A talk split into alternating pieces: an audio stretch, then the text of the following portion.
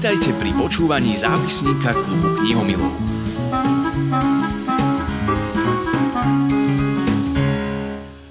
Tentoraz to budú knihomilské zážitky spisovateľky Gabiky Futovej a veru máme z čoho vyberať. Aktuálne je na knižnom trhu jej novinka Očko špehuň 2, čo nám dedo nikdy neprezradil. Blížia sa prázdniny a detektívovčko sa bojí, že sa bude u starkých nudiť. Brat sa venuje frajerke a dedo stále nemá ani len internet. Lenže keď očko objaví starú zabudnutú povalu, vrhne sa do pátrania a odhalí neuveriteľné veci.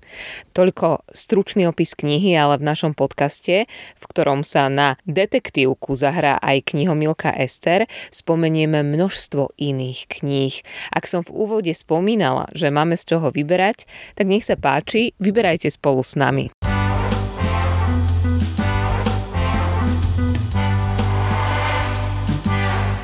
My sme eh, prišli za vami z Ester s tým, že sme si mysleli, koľko veľa kníh sme si od vás prečítali. A včera večer hovorím, Esterka, ty si videla, koľko toho Gabika napísala? A tak sme začali rátať, po 20 som prestala rátať a potom si hovorím, aj Ester hovorím, no Esterka, až tak veľa sme toho nenačítali, keď sme si prečítali len 6 z neviem koľkých kníh.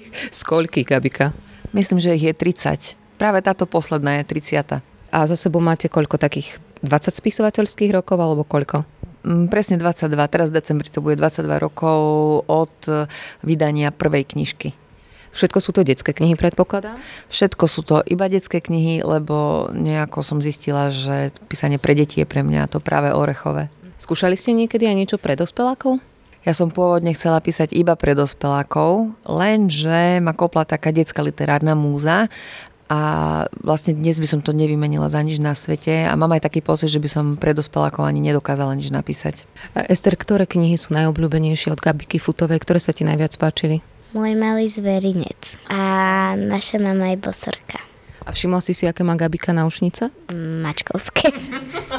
Dobre, tak poďme k tomu zverincu, tam si sa chcela čo spýtať. Je ten príbeh pravdivý? Celá knižka Môj malý zverinec, všetky jej príbehy sú úplne pravdivé, pretože tam, tam bol zámer, pôvodne som písala tie príbehy pre časopis Fifik a to mi pani šéf-reaktorka povedala, že ve, veď napíš o svojich zvieratách, lebo na Facebooku ty dávaš také zvieracie statusy veľmi vtipné, tak som tak zalovila v pamäti a vlastne som naozaj si pospomínala na všetky zvieratá, s akými som kedy prišla do kontaktu a tým pádom tie príbehy sú naozaj pravdivé, tam som nemala vôbec dôvod si vymýšľať niečo.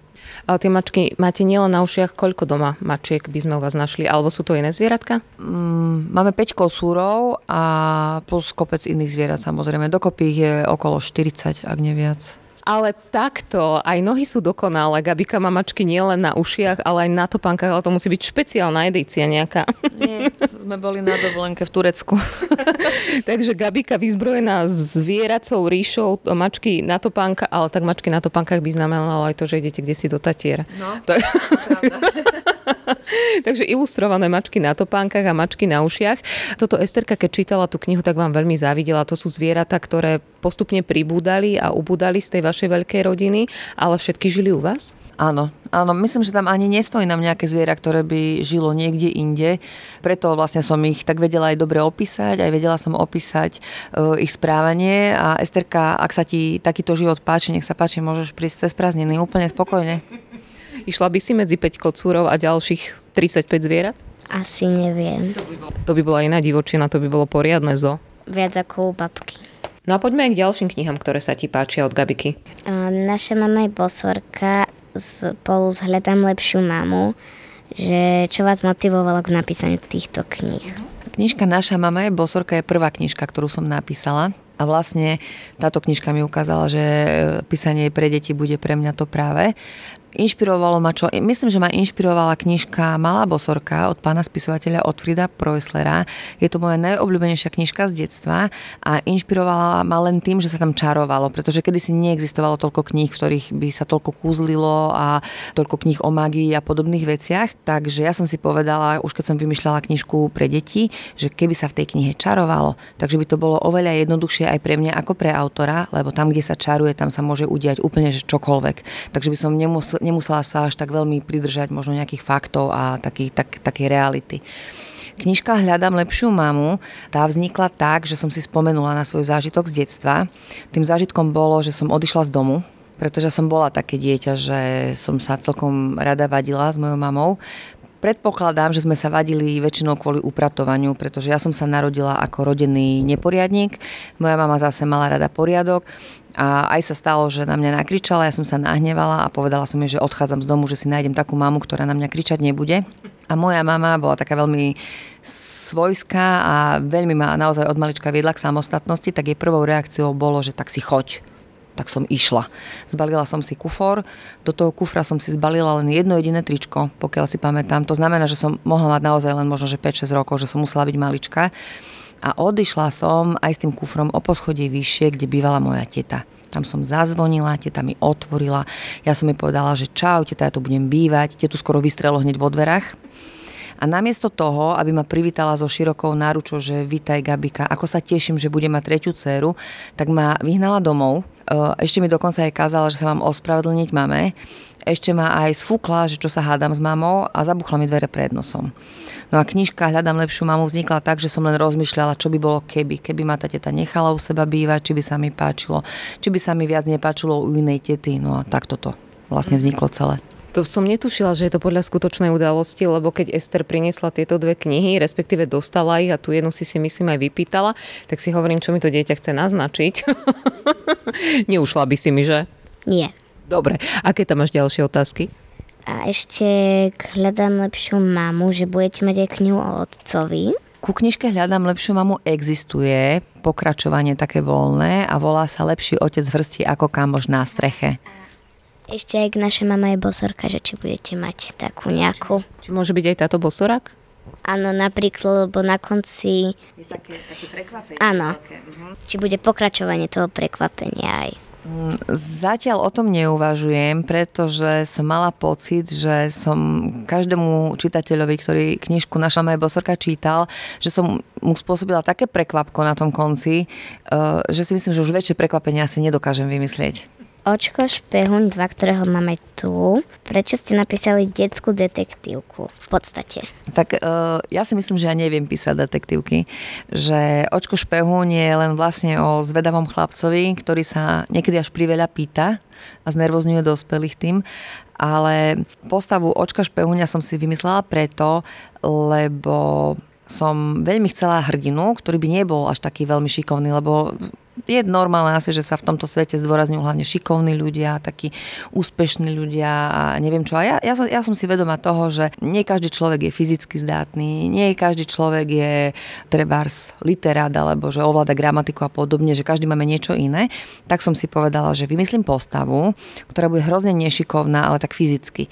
Ale Zvyčajne to aj tak býva, že tá rovnováha musí byť nejak zachovaná, takže on síce, môj očko nie je, nie je fyzicky zdátny a je fakt, že totálna trúbka, čo sa týka veci, či tancovania, či športu, či čohokoľvek, ale je veľmi zvedavý a veľmi všímavý. A práve tým, že si všíma veci, tak často sa dozvie aj také veci, ktoré iným ľuďom úplne unikajú. Um, chodili ste na detkovú povalu? Chodila. A myslím si, že ma veľmi inšpirovala práve tá povala pri mojich starých rodičoch, kam sme mali zakázané chodiť, pretože jednak sa dedo bal, že sa, že sa zrúbeme z povaly, po tých rebríkoch, keď sme tam lozili s bratrancami. A jednak na tej povale, keďže naša povala patrila ku starej škole, tak ja som tam ponachádzala naozaj také veľké poklady. Ponachádzala som tam staré hračky, ešte neviem z akých dávnych, dávnych čias. Ponachádzala som tam staré školské pomôcky, keďže to bola bývalá škola. Našla som tam dokonca starú školskú lavicu, ešte kam sa kalamáre dávali. E, našla som tam kopec e, formulárov takých starých školských, no a mm, mňa to úplne fascinovalo, som sa tam veľmi rada hrávala. Takže áno, áno, lozila som po povalách. Ty si sa k tomu ešte nedostala, že? Ja som tam už bola. Bola si tam? Ale je tam veľmi veľa byliniek. Áno, naša babka je bylinkárka. A ako ste mali babku s detkom? Ja som mala to šťastie, že som mala obidvoch starých rodičov. Delila som ich na dedinských starých rodičov a mestských starých rodičov. A tí dedinskí, tam som veľmi, veľmi rada chodila, pretože uh, dedo bol bývalý žandár a neviem, neviem, akým zázrakom ešte, on aj bol poľovník, takže mal doma aj zbráňa a takéto veci a on bol super v tom, že nás od malička učil napríklad strieľať a narábať so zbráňami a mi sa to veľmi páčilo, že vlastne nás nechá ako deti uh, už takéto vážne veci robiť. Stará mama bola učiteľka, takže zase pri nej som aj čítala, aj kade čo iné robila. Veľmi rada som tam chodievala. Mestskí starí rodičia, tých som takisto zbožňovala a niekedy som, keď som bola malá, som sa veľmi hnevala na to, že sa neviem rozhodnúť, ktorých mám radšej, pretože e, mestská babka nás veľmi rozmaznávala a plnila nám úplne, úplne všetko na svete a mestský detko nás učil fajčiť a nechal nás ochutnať pivo a takéto veci, takže zase jeho som zbožňovala pre toto. Ja som tiež bola zvedavá na tých starých rodičov, ale čo sa týka očka špehuňa, tak e, tá kniha je doplnená aj krásnymi ilustráciami a ja mám taký pocit, že máte takého svojho dvorného ilustrátora. Funguje to stále tak vo dvojici? Musím zase povedať, že Miro nie je úplne môj dvorný ilustrátor. E, my sa stretávame pri mojich knižkách dosť často, ale mám aj knižky, ktoré ilustrujú aj iní, iní autory, ale očko špehuň je už vyslovene moje a Mirové dieťa, pretože okrem očka špehuňa jednotky a dvojky, existujú aj komiksy o Očkovi, je to stále ten istý chlapček a dokonca e, sa Mírovi podarilo to, že Očko Špehún už sa už nachádza v jeho meste, tam, kde býva, na takom obrovskom e, nápise v parku. Je tam napísané, že šaľa a na písmenku A, na tom poslednom písmenku je náš Očko. Takže sme tam aj odfotené obidvaja a tak sa veľmi z toho, z toho teším, že Očko už tak prerastol nás už dávno, dávno. A, a kto stvoril Očka? Ja si viem predstaviť, že vy ste prišli s tým nápadom, ale k tomu dal tie konkrétne kontúry? Ja som si očka vymyslela ako chlapca, ktorý má pekné oči, a preto ho volajú očko všetci, ale nosia aj okuliare. Miro mu vymyslel veľké okuliare, on dokonca dnes vysvetľoval, že on očka chápe, ako že ho volajú všetci očko, pretože má obrovské okuliare, ale už tú, tú celú postavičku to už si vymyslel on. Moje Ester, máme krásnu vašu záložku, kde sú mnohé knihy, ktoré ste vydali, samozrejme nie všetky, lebo 30 sa ich tam nevobchá, ale stále poškuluješ po takej knihe, ktorá sa volá Bezvláska. Bola by som rada, keby Gabika vysvetlila, o čom je táto kniha, lebo tá má taký, taký krásny rozmer, teda okrem toho, že je to detská kniha. Na knižku o bezláske sa ma pýtali tu v Bratislave, deti v škole, kde som bola na besede a veľmi pekne začali tú otázku, neviem už, či to bolo dievčatko alebo chlapec, ale otázka znela, že, že pani spisovateľka, a vy ste boli holovlasa, že? A strašne som sa začala smiať a áno, potom som vysvetľovala, že áno, bola som chvíľku bez vlasov, pretože som ochorela a vlastne tie vlásky mi vypadali, tak sme ich potom aj doholili Veľmi si pochvaľujem to obdobie, kedy som nemala vlasy, pretože ma nič nekvákalo, nepotrebovala som šampóny, nepotrebovala som žiadne balzamy na hlavu ani nič ale uvedomila som si, že to, že ja, že ja neprežívam tú stratu vlasov nejako dramaticky, tak e, že to asi nie je úplne zvyčajné a uvedomila som si, že existujú deti a hlavne dievčatá, ktoré s tým musia mať veľký problém, keď sa im to stane.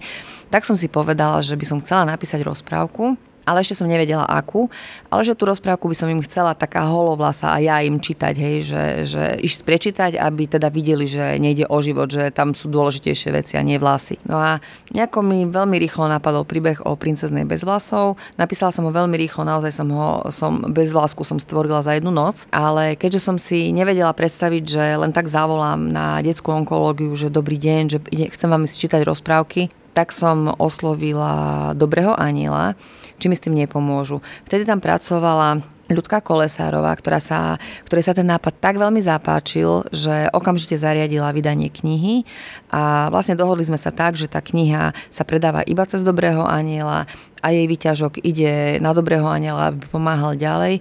Naozaj ľudka zariadila to, že som tú rozprávočku chodila čítať, bola som aj tu v Bratislave, aj v Banskej Bystrici, aj v Košiciach.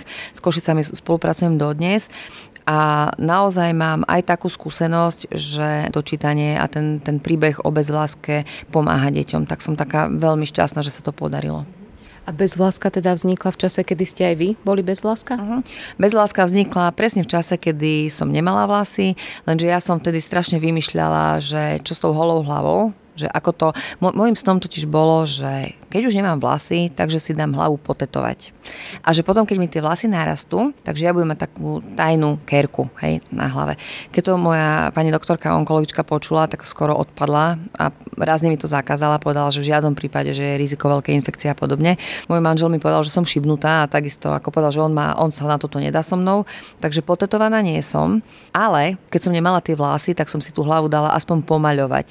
Lebo ja som si vymyslela, že ak by som mala ostať bez vlasov, že navždy, tak pravdepodobne by som si tú hlavu buď pokreslila stále nejako inak. Naučila som sa viazať turbány na milión spôsobov a šatku na hlavu hocia, hociakými spôsobmi a ma to celkom bavilo. Zistila som, že parochňu, ktorú som si kúpila, som mala na hlave asi 6 krát za celé to obdobie, takže parochňa mi asi ani až tak nechybala, ale jednoducho nebola to žiadna dráma pre mňa. Ja, ja som videla ešte jednu takú knižku, ktorá sa volá Čo učky nevedia alebo nevidia teda. Ja som ešte nečítala, ale že ako to vlastne vzniklo, že máte skúsenosť s tým, že čo vlastne pani učiteľky nevidia alebo o čom oni nevedia? Ja si myslím, že pani učiteľky vedia a vidia všetko. Deti si väčšinou myslia, že to nie je pravda, že to neexistuje, ale ja im stále na besedách vysvetľujem, že existuje mnoho vecí, o ktorých pani učiteľky vedia, ale nepovedia, že to vedia, tak vtedy deti už väčšinou tak zbystria. A dokonca si myslím, že pani učiteľky majú aj tak trošku magickú moc, lebo oni niekedy vidia a vedia aj to, čo sa im deje za chrbtom. A to mi je dodnes takou záhadou, je to pre mňa nepochopiteľné. A ja sa veľmi snažím nahovoriť každú pani učiteľku, ktorú stretnem, aby začala začala písať a aby písala práve to, čo zažíva s deťmi, lebo pravdou je, že toto, čo žiaci vymyslia, deti, čo vymyslia, tak to žiadny spisovateľ nevymyslí. No a pani učiteľky niekedy tak prikývnú, že hej, máte pravdu, ale žiadne sa nechce písať, no tak uvidíme. Ja mám pri vás taký pocit, Gabika, že tie príbehy sú všetky také, ja by som možno aj dala ruku do ohňa za to, že nie sú vymyslené. Z každej tej knihy je z časti niečo pravda. Píšete tak ako keby skutočné príbehy pre deti. Je to tak, alebo po prípade je v každej tej vašej detskej knihe motivácia u niekoho vášho blízkeho alebo niekoho z okolia? Možno, že sme len my mali šťastie na to, že sme čítali práve také knihy, ktoré by som šupla do vašej rodiny alebo do vášho okolia. Trafili ste klinec po hlavičke. Naozaj je v každej jednej knihe niečo buď e, zo mňa, buď z môjho detstva, alebo niečo, čo som niekde začula, videla, e, čo urobil aj možno niekto celkom iný alebo, alebo čo mi len niekto prerozprával. Takže mm, väčšinou, väčšinou sa ocitne v každej jednej knižke aj trošku skutočnej udalosti nejakej. Píšete 22 rokov, napísali ste 30 kníh, čiže toto je taká jubilejná, dá sa povedať očko. Špehun 2 je jubilejná kniha. Bolo aj obdobie, kedy ste nepísali? Že vám to písanie jednoducho liezlo na nervy? Bolo. Sem tam sa mi to stane. Mala som také obdobie aj teraz po covide a to kvôli tomu, že vlastne covid nás tak uväznil v domovoch.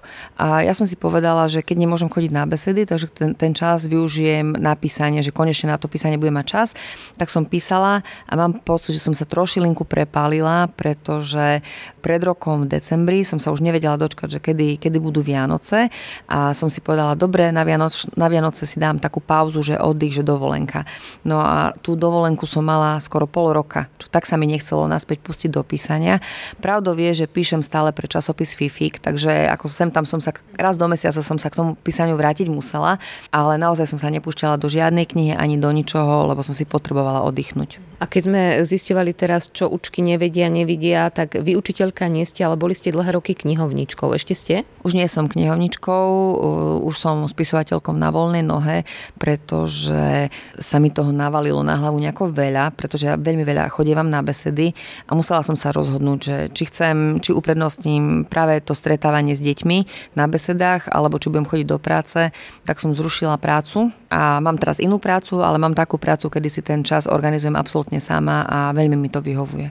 O, ja mám ešte otázku k jednej knihe, ktorú som ešte nečítala. Bola sa školáci, že boli ste niekedy aj vy školáčka? Bola som. Ako ja som bola výborná žiačka, ale na gimku sa mi podarilo ostať po škole, pretože som sa napchávala pod lavicou cez hodinu a mali sme pána učiteľa, ktorý po školu riešil tak, že nie, že sme sedeli v triede a nudili sa tam, ale za sa u nás umývala telocvičňa na gymnáziu. Myslím si, že sme mali asi najčistejšiu telocvičňu s chodbami a so všetkým v celom meste, pretože každú chvíľu tam niekto niečo umýval. Takže aj ja som dostala ako trest a e, umývanie, ale nie telocvične, ale chodby pri telocvične. A aj keď som frflala, aj keď som sa vyhovárala na to, že musím utekať do jazykovej školy, nič mi nepomohlo, musela som to poumývať. Vaše knihy nie sú písané tak ako keby e, prvoplánovo detsky, ale sú písané veľmi realisticky, čo vždy ako mama rozmýšľam nad tým, že či niekedy nie je aj tak proti srsti rodičom. Sú také natúra realistické a veľmi sa mi páčilo to, čo ocenila aj Ester napríklad na tom zverinci, že to nebolo príliš rozprávkovo ladené, bolo tam prirodzene zachytené aj to, že tie zvieratka prichádzajú, odchádzajú a nebudeme sa tváriť, že sú tu náveky. Ale predsa len máte aj skúsenosti také, že vám niekedy um, nejakí rodičia povedali, že a toto ste už nemuseli. Mám, mám a e, prišla som na to, že rodičia sú často oveľa citlivejší ako ich deti. Dokonca sa mi stalo, že keď som ešte pracovala v knižnici e, na detskom oddelení, tak e, prišla do knižnice taká dievčinka, druháčka, ona mi sama povedala, že je druháčka aj s tatinkom a tatinko tam sa niekde motal a mala prišla za mnou a povedala mi, že dostala knižku v škole ako za odmenu, knižku Nejdem a basta. A ja som hneď tak zareagovala, lebo viem, že je to knižka pre prvákov, tak som jej povedala, že a čítala si ju? Ona povedala, že nie, že, že rodičia mi to veľmi, že, ešte, že vraj ešte nie je tá knižka pre mňa. A ja som bola taká celkom prekvapená, hej, lebo druháčka. A nakoniec vysvetlo, že vlastne jej rodičia nedovolili čítať tú knižku, e, pretože tam vraj boli škaredé slova.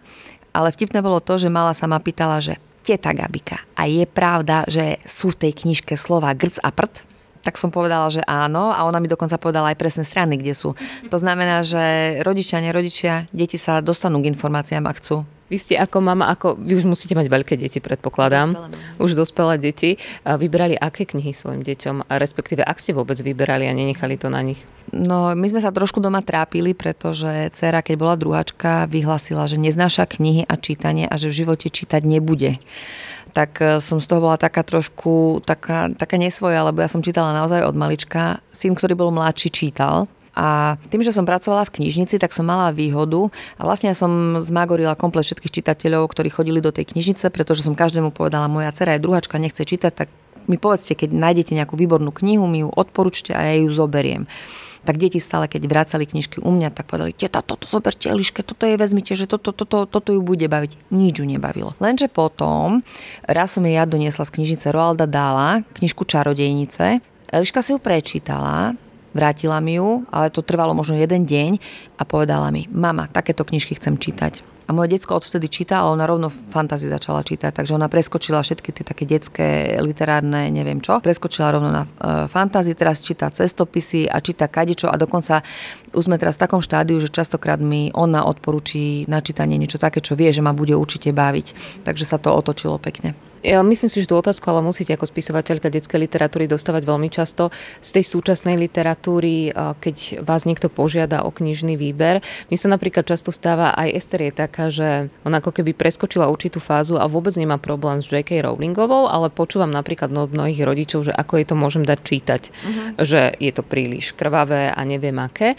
Čo mne nikdy tak neprišlo a myslím si, že pre Ester to žiaden problém nie je že vlastne akože filmy sú také viac strašidelné, ale knihy sú také, že viem si, že nemusím si to predstavovať, že vlastne aj keď v tom filme sa nechcem pozrieť, tak sa musím pozrieť, lebo mňa to tak ťaha. Ale vlastne keď v tých knihách, ono to tam je síce opísané, ale nie tak ako v tom filme, že ani komu krváca z nosa a tak, ale že proste knihy sa nebojím, lebo to ako keby nevidím, nepočujem to tak nahlas, ako keby to revalo v telke a vlastne, že tie knihy sú ako keby aj také viac, tam nehovoria do každého detailu, to, lebo to by bola hrubšia kniha ako nejaký stĺp, ale keby to opisovali do každého detailu, ale v tej knihe to je normálne tak plynulo, že predskakuje aj také, že napríklad v pozadí niekto spadol, tak to proste tam nehovoria v knihe.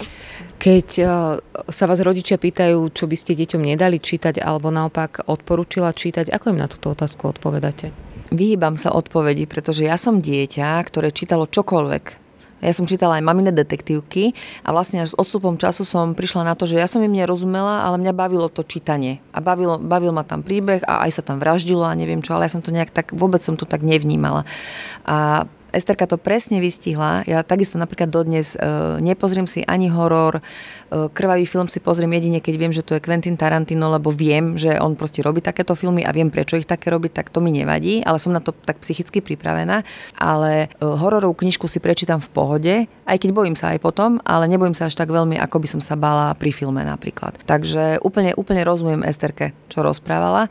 A ja si myslím, že ja neviem, ja som, mňa mama nikdy neobmedzovala v tom, že toto môžeš čítať, na toto už máš čas. Nie, toto ešte nečítaj, lebo ešte si malička. Ja som to nejak si to predstavovala, tie knihy, ktoré som čítala po svojom a nemám pocit, že by mi nejako ubližili, hej. Sem tam som mala také, že nočné, že som sa bala ísť noci na vecko, že ma spod postele niečo chytí, ale to si myslím, že majú možno, že takmer všetky deti.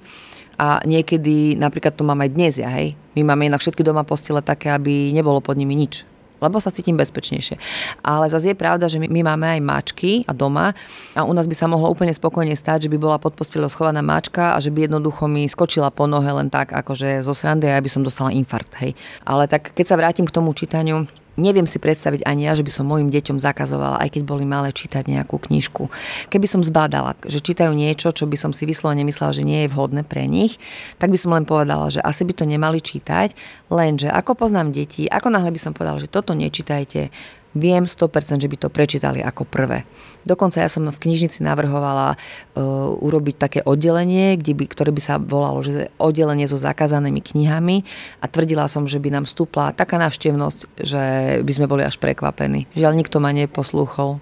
No, Harry Potterovi bolo zakázané oddelenie čiernej mágie. Alebo Grga prda, potom to dieťa presne vie, na ktorej no. strane to je. Toto ma inak úplne fascinovalo, že grc a prd a ešte aj presná strana, ale pritom knižku nesmiem čítať, lebo mamka alebo ocko ešte nedovolili. Hej. Gabika, na záver, tých 30 kníh je veľký počet. Sú tam aj také nejaké vaše srdcovky? Nemala by som mať favorita, lebo tie knižky sú ako moje deti, ale mám. Uh, mojou srdcovkou je knižka 4 kosti pre flipra a to nie je kvôli tomu, že by som si myslela o tej knižke, že o, ako som to úžasne vymyslela, ale kvôli tomu, že je to úplne reálna knižka, nič v nej nie je vymyslené pretože Psych Flipper to bol prvý pes, akého sme doma mali. E, všetko, čo sa tam stalo, sa stalo naozaj, takže vlastne tá Dada panička, to som vlastne ja ako dieťa.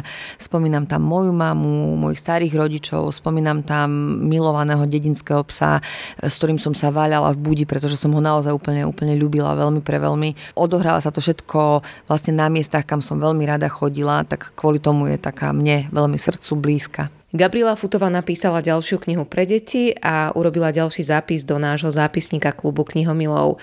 Moje meno je Martina Švirlochová a budem rada, ak si vypočujete aj staršie podcasty.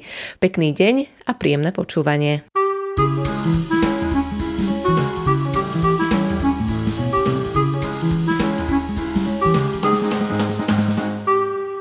Počúvali ste zápisník klubu knihomilov.